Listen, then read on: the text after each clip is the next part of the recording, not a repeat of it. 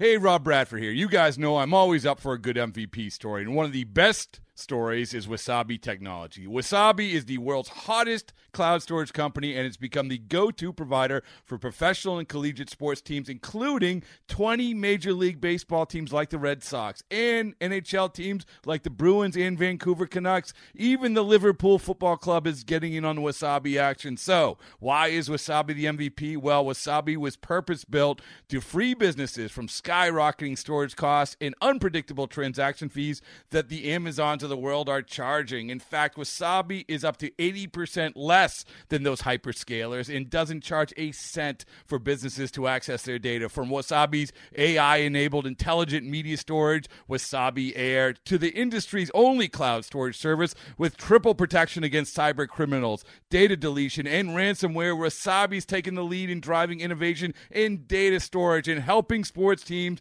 to unleash the power of their data. Wasabi, another Boston based championship team. And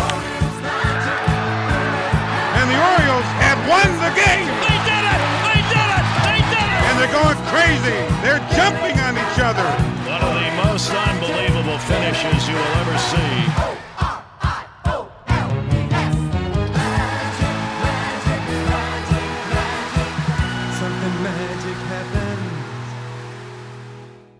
And welcome to it. Thanks for being with us here on Orioles Magic, the podcast. Brett Hollander and Jeff Arnold, and really special guest, as we always say, Jeff, but we really mean it every time because this is a uh, former Oriole All-Star closer uh, who had a, who's had a fascinating professional baseball career, saved 50 games in a season twice, and was a big part of some really special Orioles teams. Talking about the big right-hander, the big sinker baller, Jim Johnson.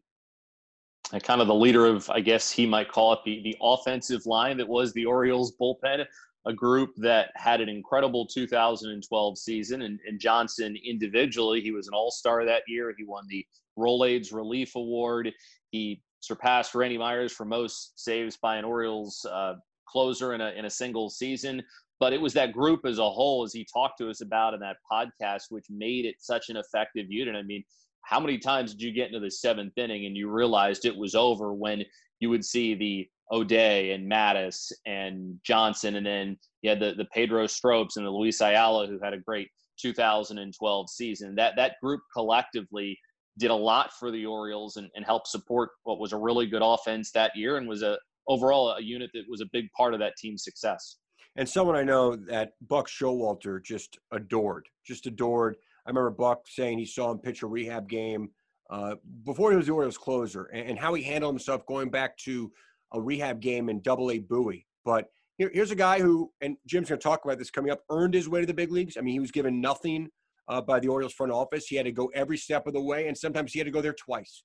Uh, it's stuff you don't see anymore for a guy who's actually at the time one of the Orioles' top pitching prospects, and those days as a starter, but won the Jim Palmer Award for the team's best minor league pitcher. Uh, he was, you know, fairly highly touted, at least by the Orioles' organizational standards.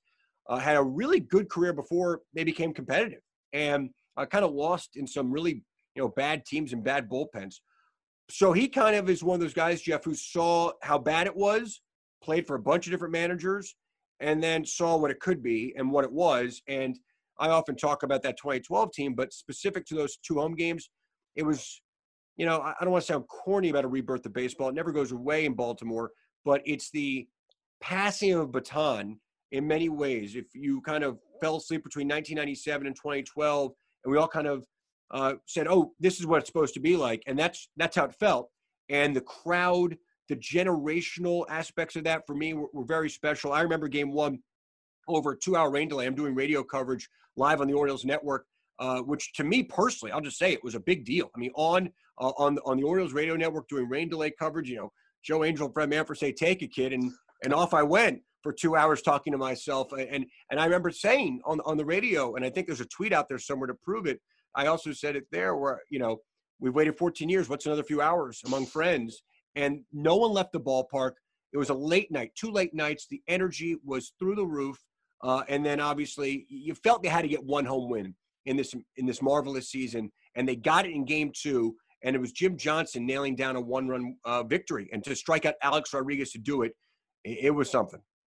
And to do it the night after he gave up the five Yeah. runs in what was a tie game. he needed that, and the Orioles needed that. And like you pointed out, the Orioles had to win one of those games, not only to just give themselves a chance going to New York, but also to do it for the fans that had waited so long. And as we talked about in a previous podcast, it was in September that you started to get a sense this year might be different than some of those other 14 stinkers where it didn't go particularly well. And Johnson talking about how he got on the mound and the mound was actually shaking. It, it felt like it was was moving when he was out there.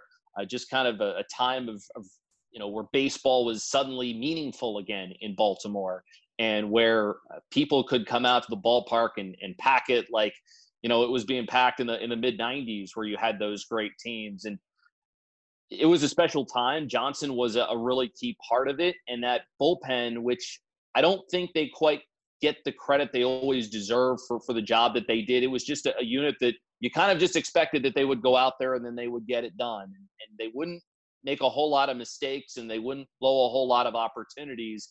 But I, am glad we had Jim Johnson on because sometimes I, I feel like how good that bullpen was and how many of the not only you know what Jim Johnson did, but you know some of those ancillary pieces that were also critical uh, to that group's success. Um, I, I, like that we covered that unit, and he talked about the group as a whole on this particular podcast, and and talked about how critical they were to that 2012 season happening.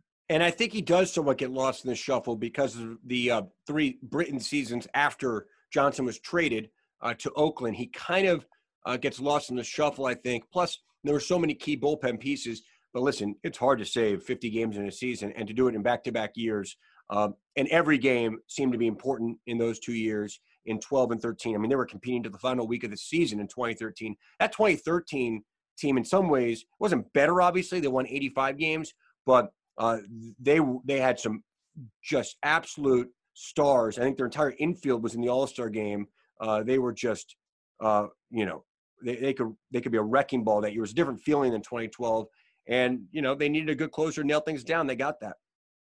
Yeah, and can you also talk about the fact that this is a fifth round pick out of a New York high school? Yeah, you don't, you don't see, see very you don't see it very often nowadays, and it's hard for a player like that coming out of a high school in in the Northeast where you don't play a whole lot of baseball during the springtime, and then he goes into the Orioles minor league system and he's in rookie ball for three years. How many of those guys go on to reach the major leagues? Not a whole lot. And how many of those guys, once they reach the major leagues, have a meaningful career? Not a whole lot. So Johnson defied the odds in that way, and and that's what I, I, think makes his his journey all that that more special. That you know he passes Randy Myers, one of the all time great relievers in in Orioles history for saves, and this is a guy that probably uh, and he talked about it in the podcast at the very end. Uh, second year where he's in Bluefield, he's like, "What am I doing here?" And if and he's coming out of spring training thinking, if I don't make a full season team, like I'm done. And that that was also a pretty pretty telling part of the podcast because when you see three years in rookie ball, you're like, hmm, high school or not, how did this happen? Yeah, and you know Jim Johnson's from Johnson City, New York. Isn't that funny? Big guy, six six, two fifty. Uh, if you didn't see him in person, I mean, really an imposing guy. But let's get to it. Jim Johnson on Orioles Magic, the podcast presented by Miller Lite. All right, joining us right now on Orioles Magic, the podcast presented by Miller Lite, is former Orioles All Star closer and someone who pitched 13 big league seasons, eight of those with the Baltimore Orioles, the team that drafted him. Former Oriole closer Jim Johnson is with us. Uh, Jim, thank you so much for coming on. We appreciate it. Yeah, thanks for uh, you know having me on, and uh, I know uh, everybody's uh, starving for some sports right now, so I'm um, glad to join. Well, it's great to see you. Great to talk with you. Uh, you saved 101 games in two really fun seasons in Baltimore, and obviously you were an established uh, reliever before that point. But before we get rolling on kind of your career in the Orioles, I want to talk about the 2012 ALDS. Uh, of course, you save it and close it out in Game Two, and I remember that night well. I, and there's video of this. Craig Sager, the late legendary sideline reporter for Turner Sports, uh, held up one of those uh, machines that measures the volume uh, of the crowd noise, and he said it's the loudest venue they've ever broadcasted in. Uh, tell us about the crowd those two nights in Baltimore against the Yankees? Yeah, I think. Uh, I mean, well, the first night, um, you know, that was uh, that was incredible that we had, uh, you know, the first playoff game, like you said, in in so many years, and you, you know, you saw how starved the fan base was, and they, I mean, they packed the house. Um, you know, unfortunately, uh, wasn't one of my better games, and we let that one get away. So game two, um, you know, I kind of kind of wanted to prove a point that you know, hey, we we we went through a lot that year as a team, and a lot of people, um, a lot of people weren't really buying into the fact that we were um, gonna put up a fight in the playoffs. I think a lot of people kind of just thought that, all right, you know, they it was a feel good story for the season, and that um, oh yeah, they're gonna play the Yankees, and they're just gonna you know just bounce out real quick, and um, I, I think uh, winning that game two at home.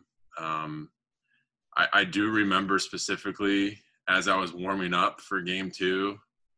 Um, the the the crowd game two I felt like was even louder than game one when I came in the game, and I think it was, you know, game game one I came in it was a tied game. Game two I came in we were up by I think one, and I remember getting on the mound and before I was even throwing the pitch I could actually feel the vibrations of the stadium on the mound. So I, I distinctly remember that.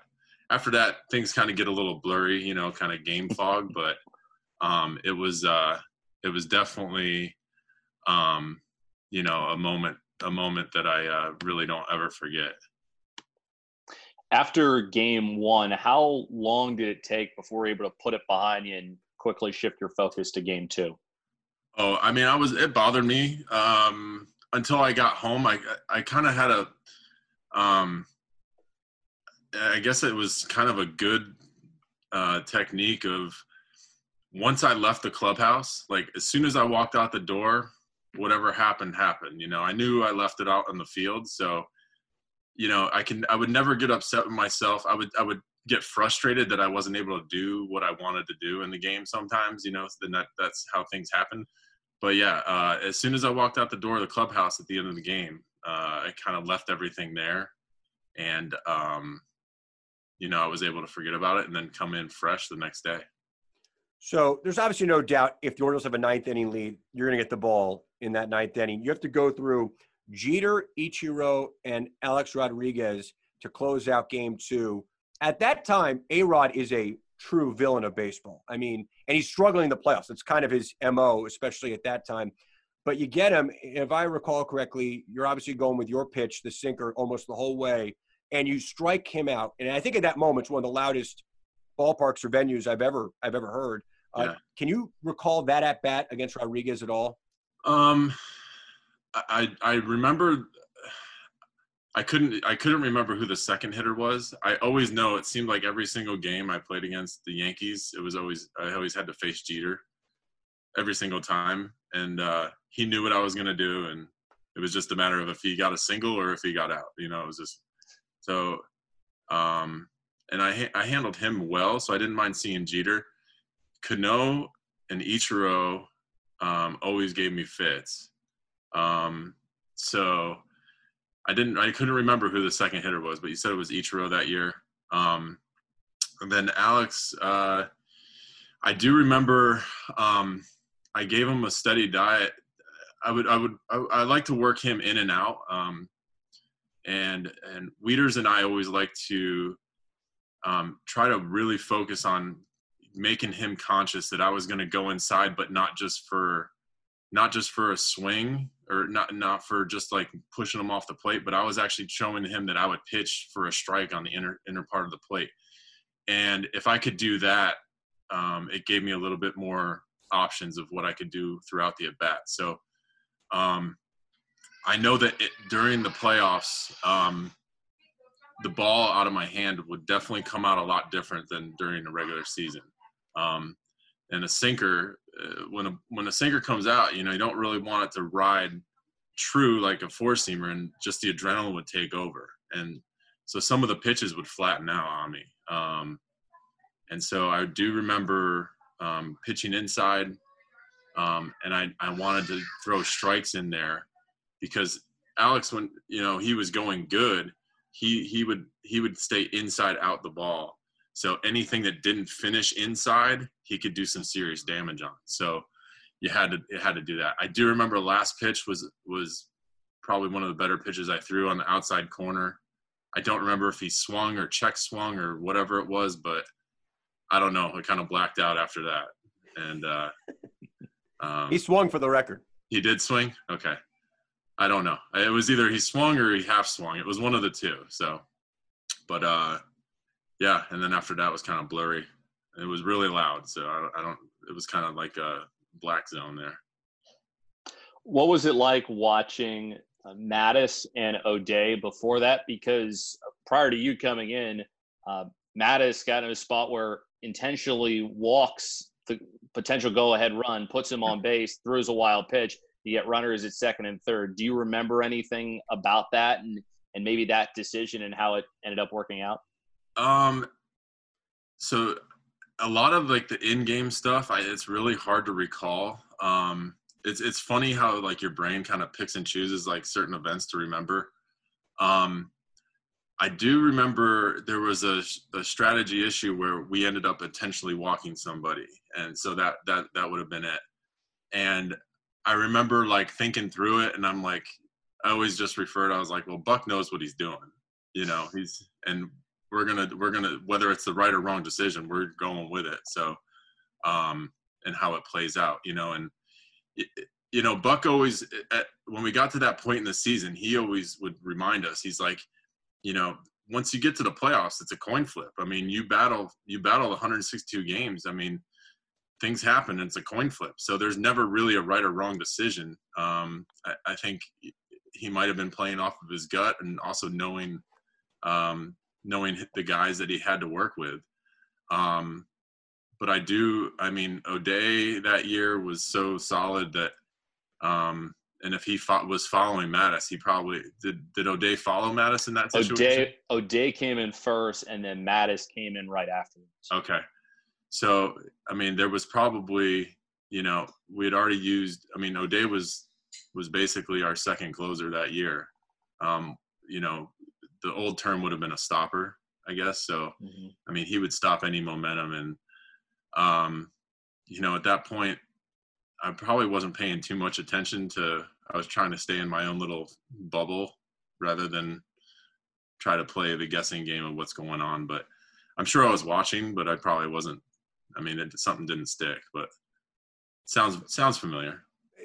Tell me about that 2012 bullpen. I mean, the team was just an incredible group uh, to win 93 games and that sub 500 drought, which you knew all too well. The the losing drought, the playoff drought, all of it kind of going away. But the bullpen was the hallmark of that team, and the team played for that bullpen to have, as you mentioned, Darren O'Day, you know, Brian Matusz finding a niche late in the year.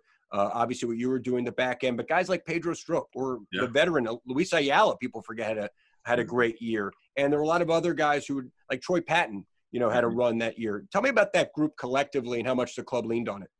Yeah, um, you know, it was kind of a reflection of the type of team that we were. Um, you know, and I always reference, you know, that team that year.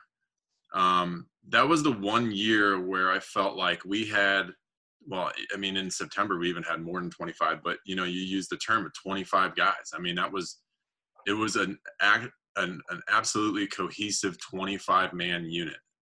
And, and I know that year, I, I mean, if I remember correctly, we had tons of transactions, but every 25 guys, you know, that, that turned into obviously, you know, 30 something guys probably throughout the course of the season. Um, all those guys were pulling the same, same way, you know, um, the same direction of that, of that rope. And, um, it was, it was incredible to watch how, how that unit uh, together outperformed probably our, our abilities just because of how well we played as a group. Um, and so, yeah, I mean, it seemed like every game we would either win by one or two, or we'd get we'd lose by like six or seven. I mean, it was it was uh, you know, so it was it was how things lined up, and it, it was a fun it was a fun group uh, of guys to play with for for sure. Um, and and you know, you mentioned some of the guys involved in that bullpen. I think uh, I'm trying to think of who else was in that because I sometimes I get 12 and 13 mixed up. so, um, well, guys, guys, like Britton and Hunter and, and were there, Arrieta to some extent. You know, guys yeah. who made starts at one point of the season, became relievers later in the year. Yeah. Um, so, but yeah, the core group, you know, as you mentioned, yourself. Yeah, I remember it was you know Strop and O'Day were were rock solid the whole year. Um, you know, and I think I think you mentioned you know Madison, Troy Patton. I mean, those were two lefties that that played a big role for us. Um, you know, because there were, were times where we needed that big left-handed out, and in the East, there always seemed, you know, you know, with you playing the Red Sox, you have Ortiz and uh, a couple other guys, and the Yankees especially, um, the lefties that they had um, throughout their lineup to keep to keep them off of us um, on the backside for O'Day, you called him the stopper, but what did he kind of mean as as one of the, the leaders of that group um, mm-hmm. to, to kind of get everybody into a into a good headspace when you, you went out to the bullpen that you were going to be able to to perform and, and pick up outs at the end of games? Yeah, well, Darren, you know, outside of outside of what he brought as a pitcher um, on the field, you know, he he was pro- he was our most seasoned with playoff experience um, in that bullpen at the time. So he was able to help guys, you know, understand, you know, how things are going to go and preparing them for um, the playoff atmosphere. Um, and, and not just the playoffs themselves, but that last stretch of the season and how to finish, you know, uh, the right, you know, and focus on the right things um, going into the playoffs.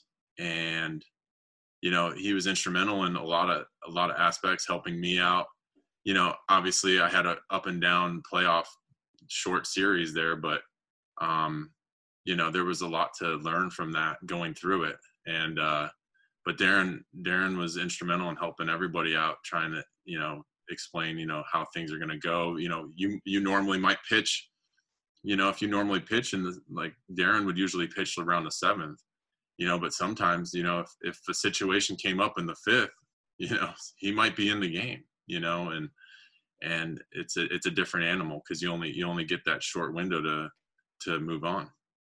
Obviously before the division series against the yankees uh, there's the wild card game in texas. At this time the rangers have won back-to-back pennants the orioles they're a playoff team they won 93 games but you really want that home game or at least yeah. in this case two home games you had to get there it's you, Darvish versus Joe Saunders.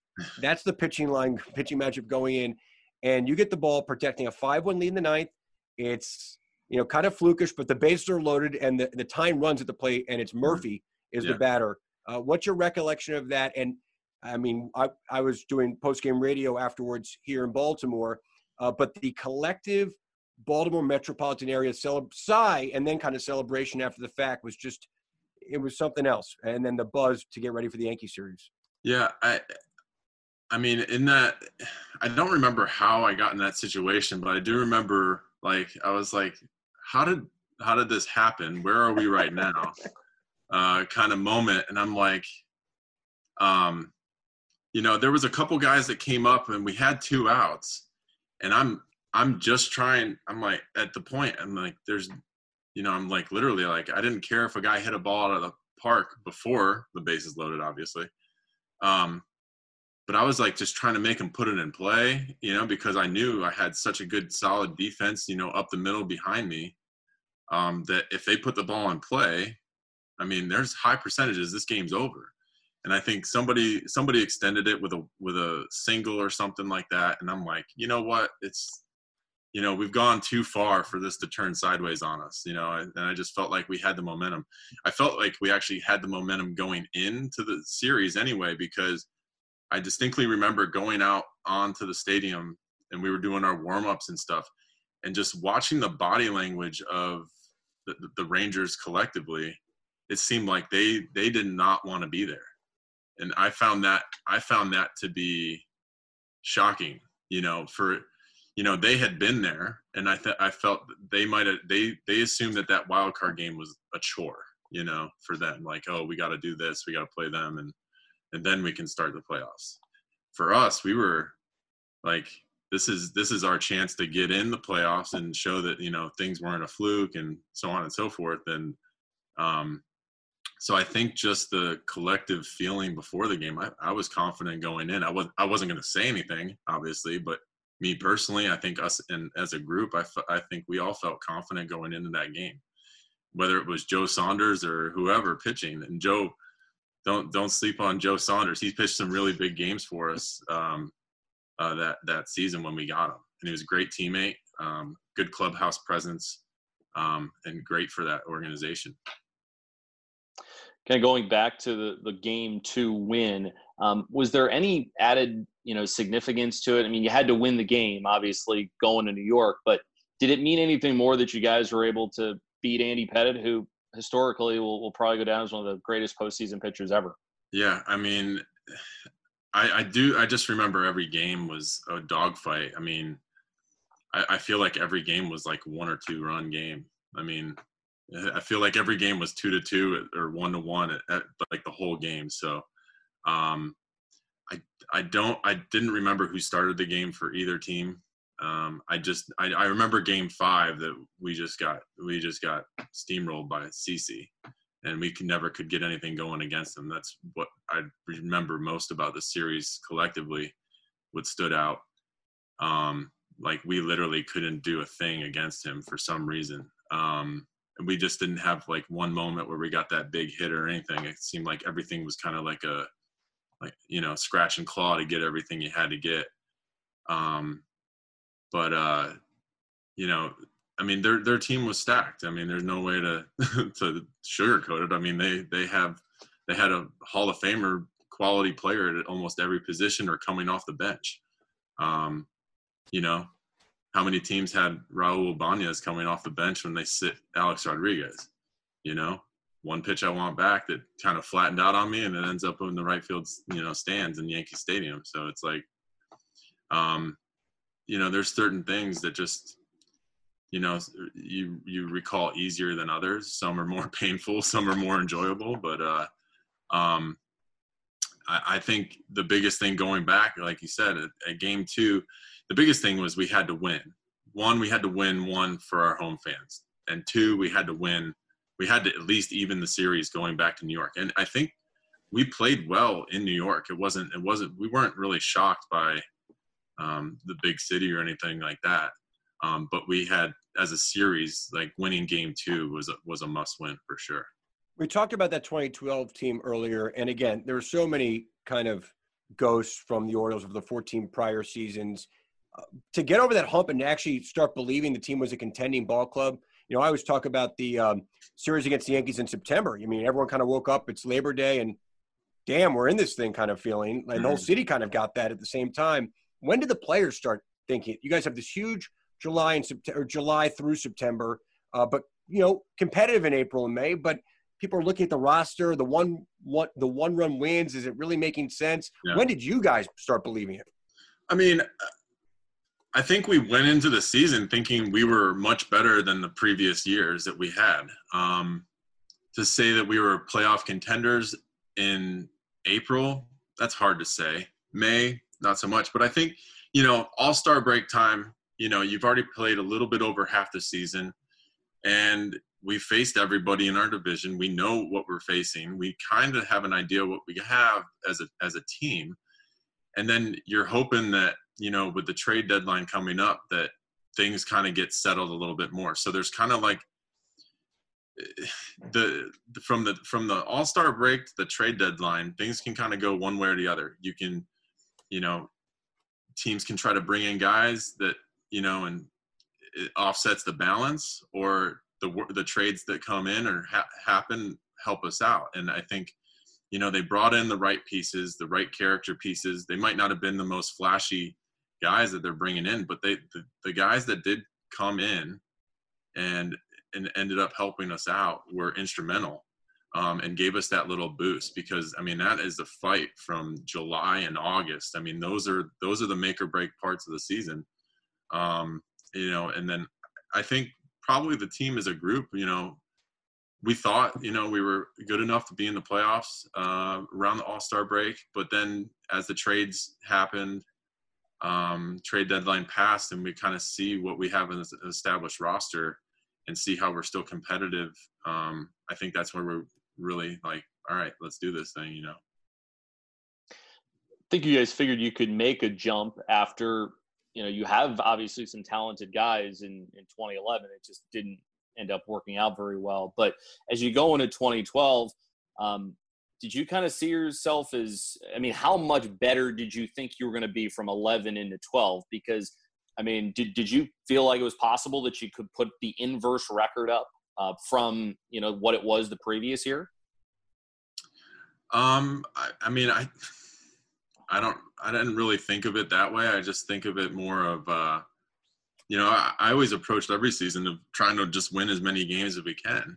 Um whether whether you're a playoff team. I mean, some you know, there's some seasons and some teams where you win 85 games, you're a playoff team. You know, um, in other seasons, if you win 90 games, you don't make the cut. You know, so it's we knew that it's actually funny that I, I'm I'm remembering this, but I do remember in spring training that year, I walked into one of the coaches' offices, and on the board is the entire American League East and positions. And I'm like, what is this? And I think it was Buck walks in and we're talking and he said, we need to figure out how we're going to beat that's that's the that's who we have to beat. He's like, we don't need to worry about beating, you know, teams in the central and the west. We need to worry about the teams in our division.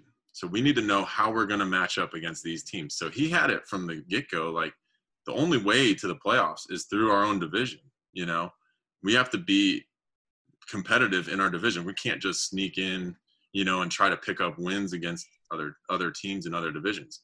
So um, the focus was focusing on how you're going to beat the Yankees, the Red Sox, the Rays, Toronto. I mean, you know, there there's there's there were good. They were all good teams um, in different parts of the season. So um, if you have a winning record in, against those teams, you're gonna you're gonna find yourself in the right spot. Jim, you play for a few different skippers before Buck, uh, to say the least. But even going back to when you debuted in 06 and 7 uh, with the Orioles, what was the Buck factor as you see it? He gets there in August of 2010 for a really bad team uh, that already had a couple of managers that season. And then, you know, it doesn't, it looks like it's happening overnight with how you guys finished 2010, but 2011 still a bad season as far as the record goes. What was the Buck factor I mean, in your mind, and how did it change? It seemed like guys, you know, kind of reached their abilities uh, with Buck and, and, as the manager.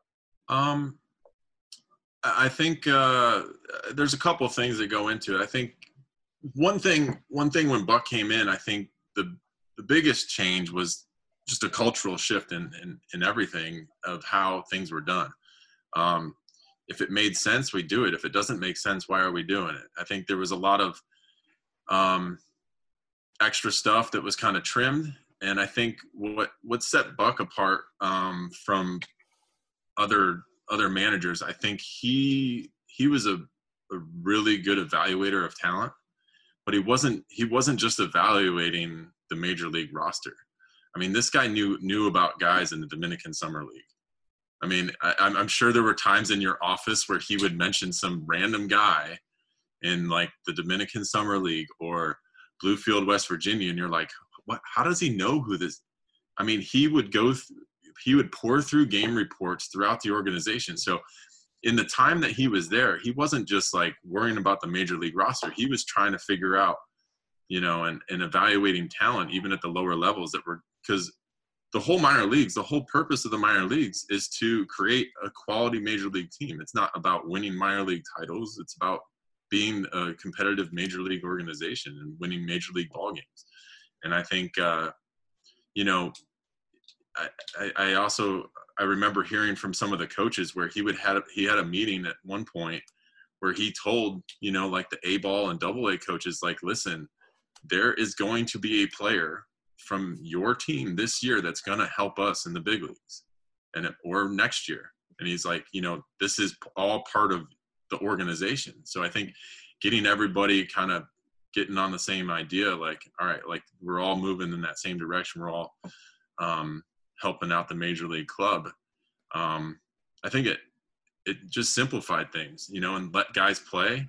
Um, and I think he did a good job of uh, communicating with, you know, some guys might have a different uh, opinion, but I thought he did a good job of communicating.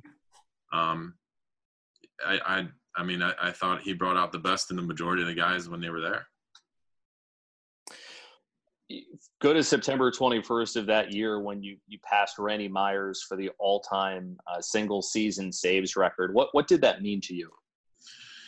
You know, um, honestly, I, the those kind of um, things that happen where you know I'm, i was kind of singled out. I, I really never put too much stock in them.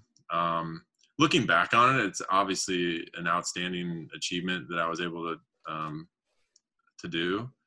Um, you know, looking back at things, but in the moment, I was never never one to think about oh I need to have this or that for my you know for my personal um, uh, accomplishments, and I always thought of all the saves and all the all those the one like the one run record things. You want to talk about that?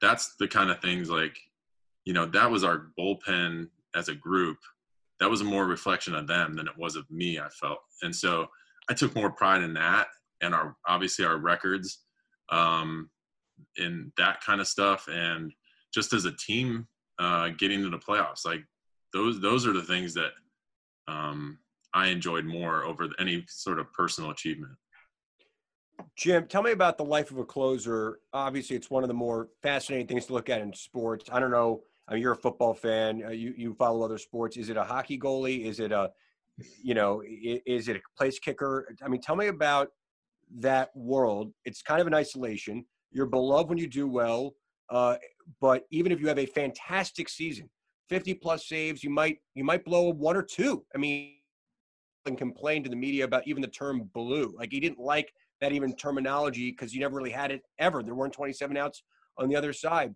Uh, but the mindset, and you were a very accomplished reliever before you even got to the ninth inning. Tell me about that jump and what the mindset needs to be. Um, well, if you want to, if you want to put it in perspective, it, it not necessarily a closer, but any reliever is always. I always say it's an offensive lineman in football is the best way to put it. It's like, yeah, you know, nobody nobody really knows an offensive lineman until they blow blow a coverage and yeah. their quarterbacks, you know, getting carted off the field.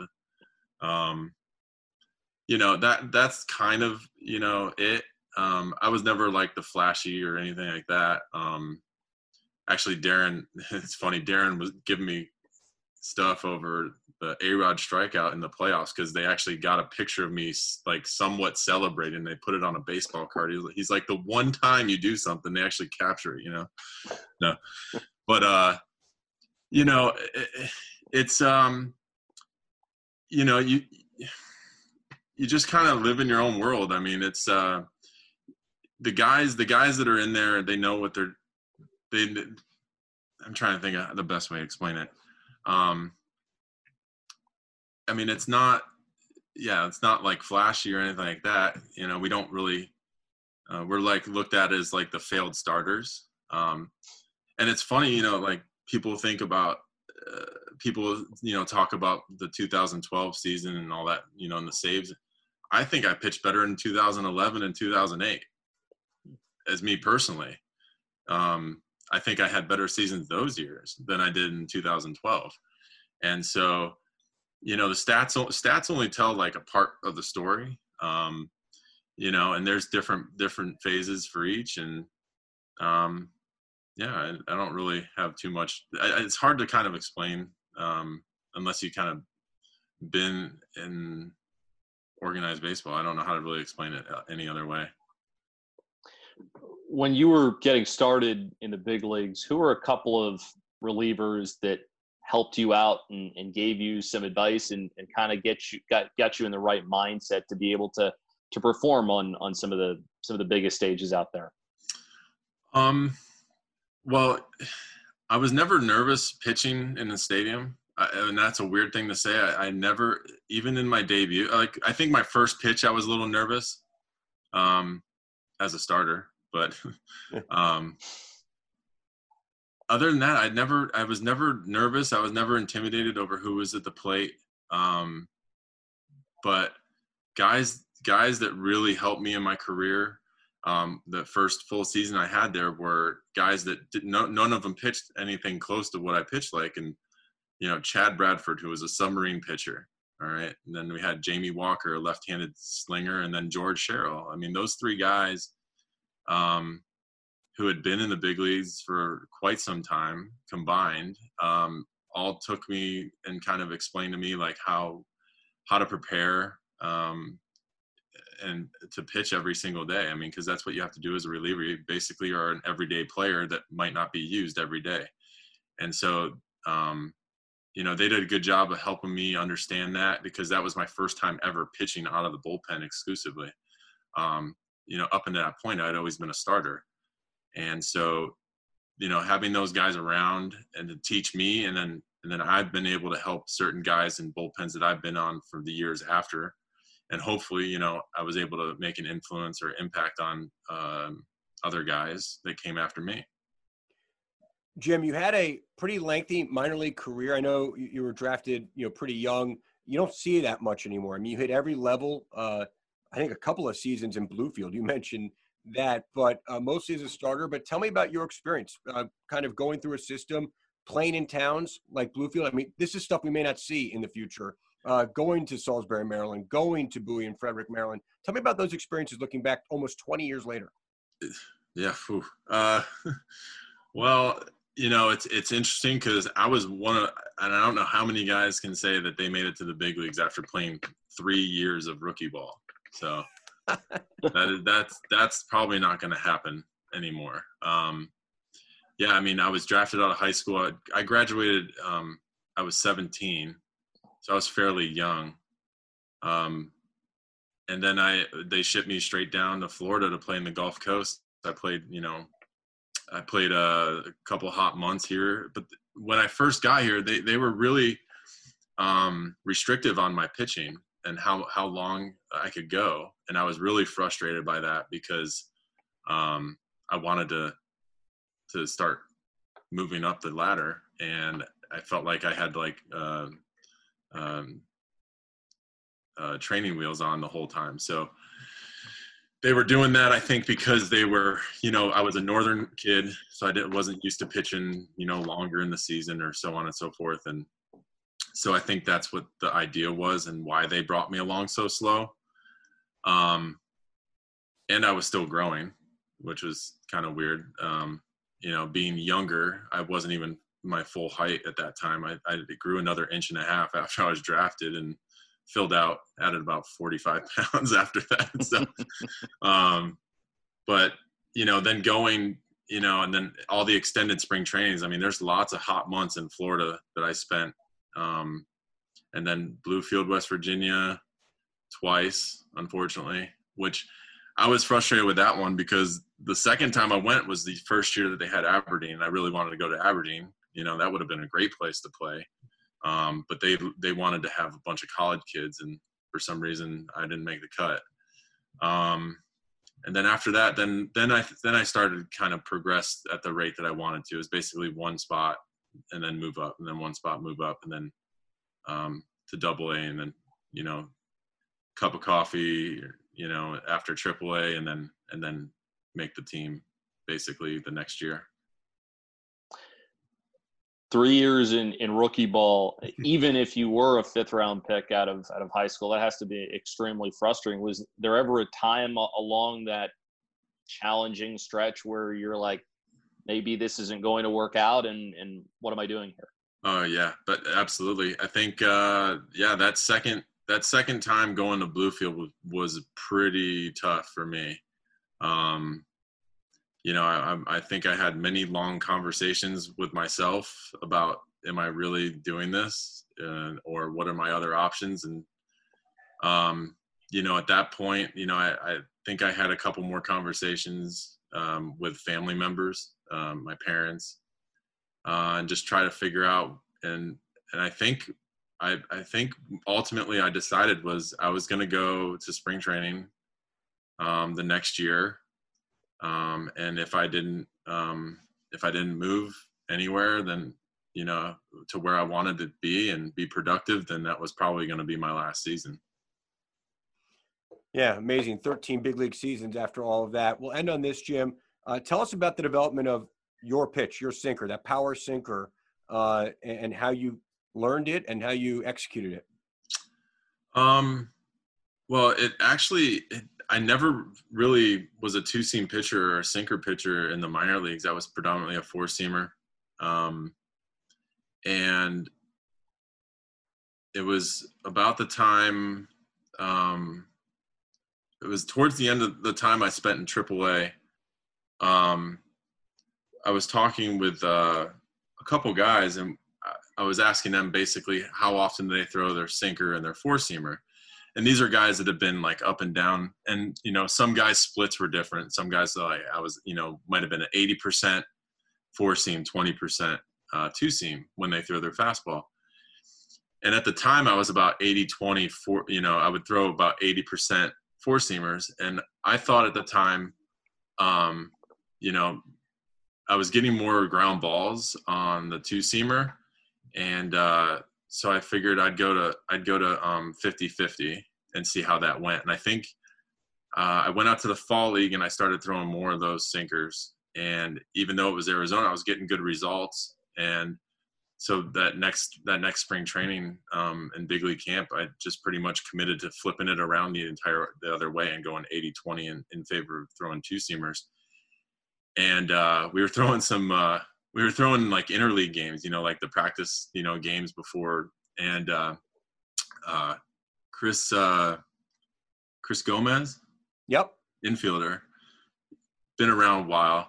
And he was on the team the year before and I think he had made a comment to Brian Roberts at the time.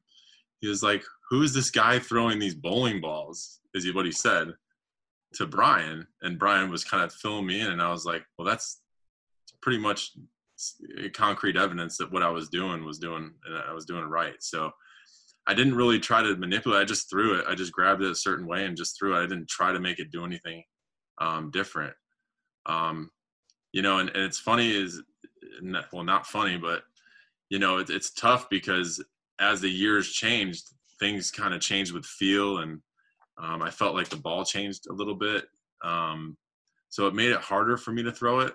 Um, so it wasn't as effective later on in my career, but I don't know if it was, you know, just getting older or whatever. But you know, I still threw it more often than not.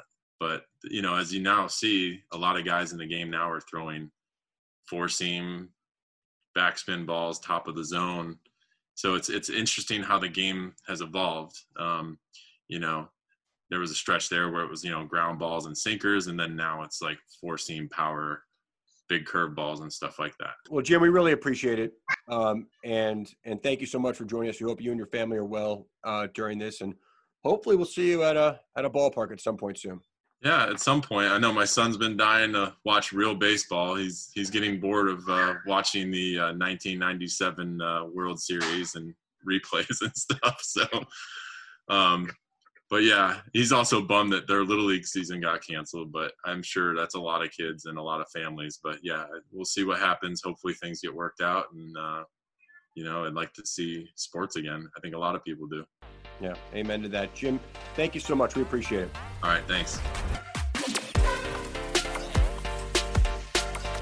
Year round, the Orioles focus their philanthropic efforts on two distinct pillars strengthening our community and empowering our youth. In times of crisis, the Orioles aim to bring visibility to resources our community members need the most. The Orioles have partners with world class organizations like the Maryland Food Bank MedStar Health, and the Salvation Army to help those in need.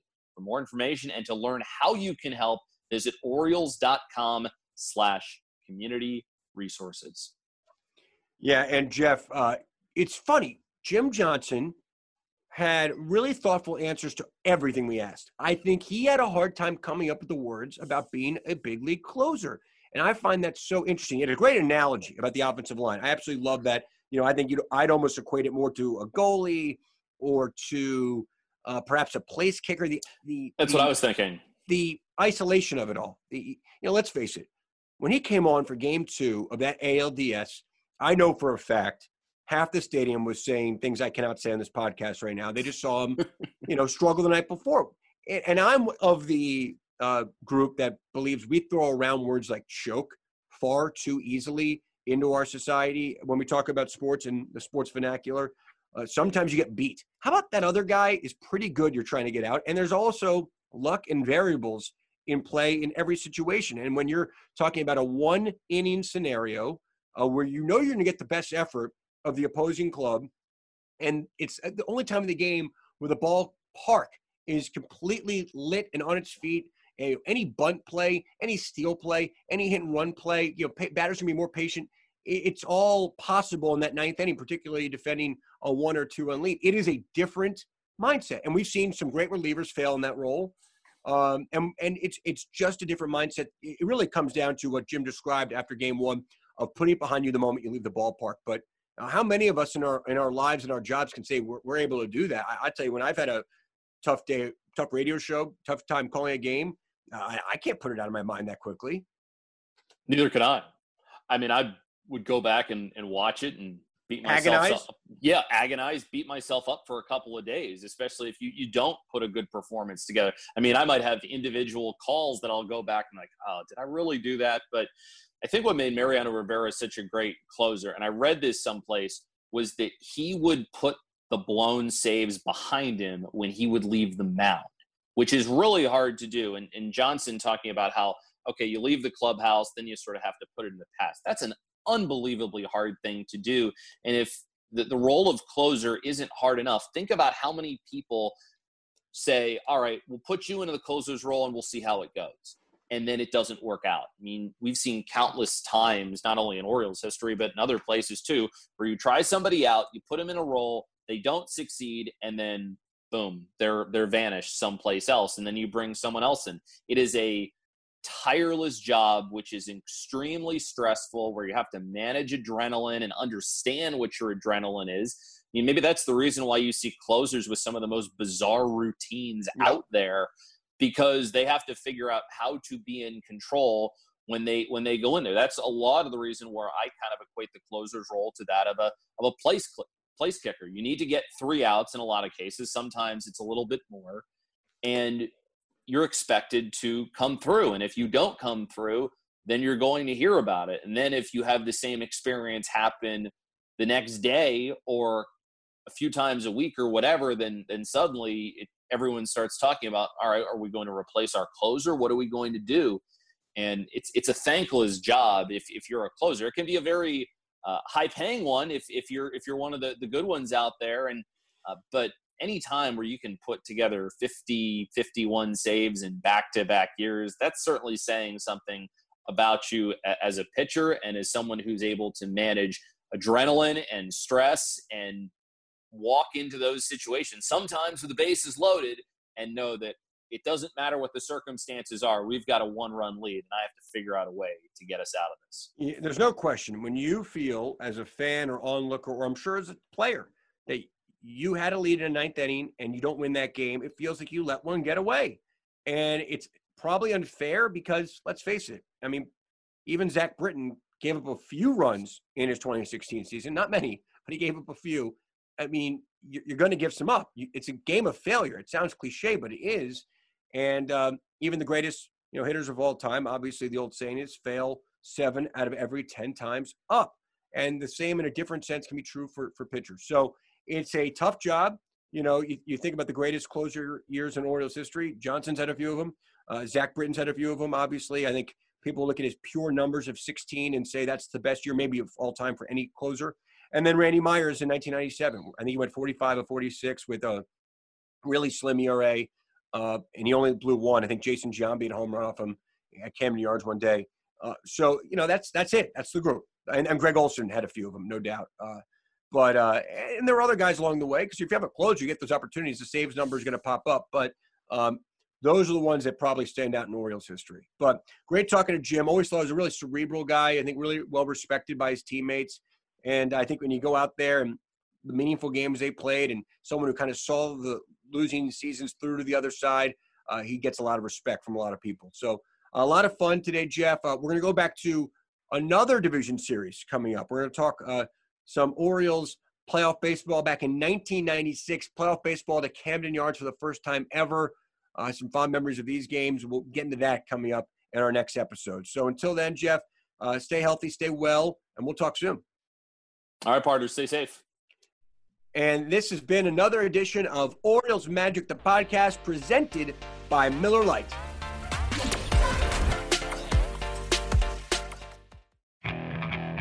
Okay, picture this. It's Friday afternoon when a thought hits you. I can waste another weekend doing the same old whatever, or I can conquer it. I can hop into my all new Hyundai Santa Fe and hit the road. Any road. The steeper, the better. Because my all new Santa Fe is available with HTRAC, all wheel drive, so I can hit the trail without a worry in the world. Heck, with three rows and best in class rear cargo space, I can pack the whole family in with all our gear. We've got available dual wireless charging for our phones, so we'll never lose touch with civilization, and we won't lose touch with the primordial power of Mother Earth.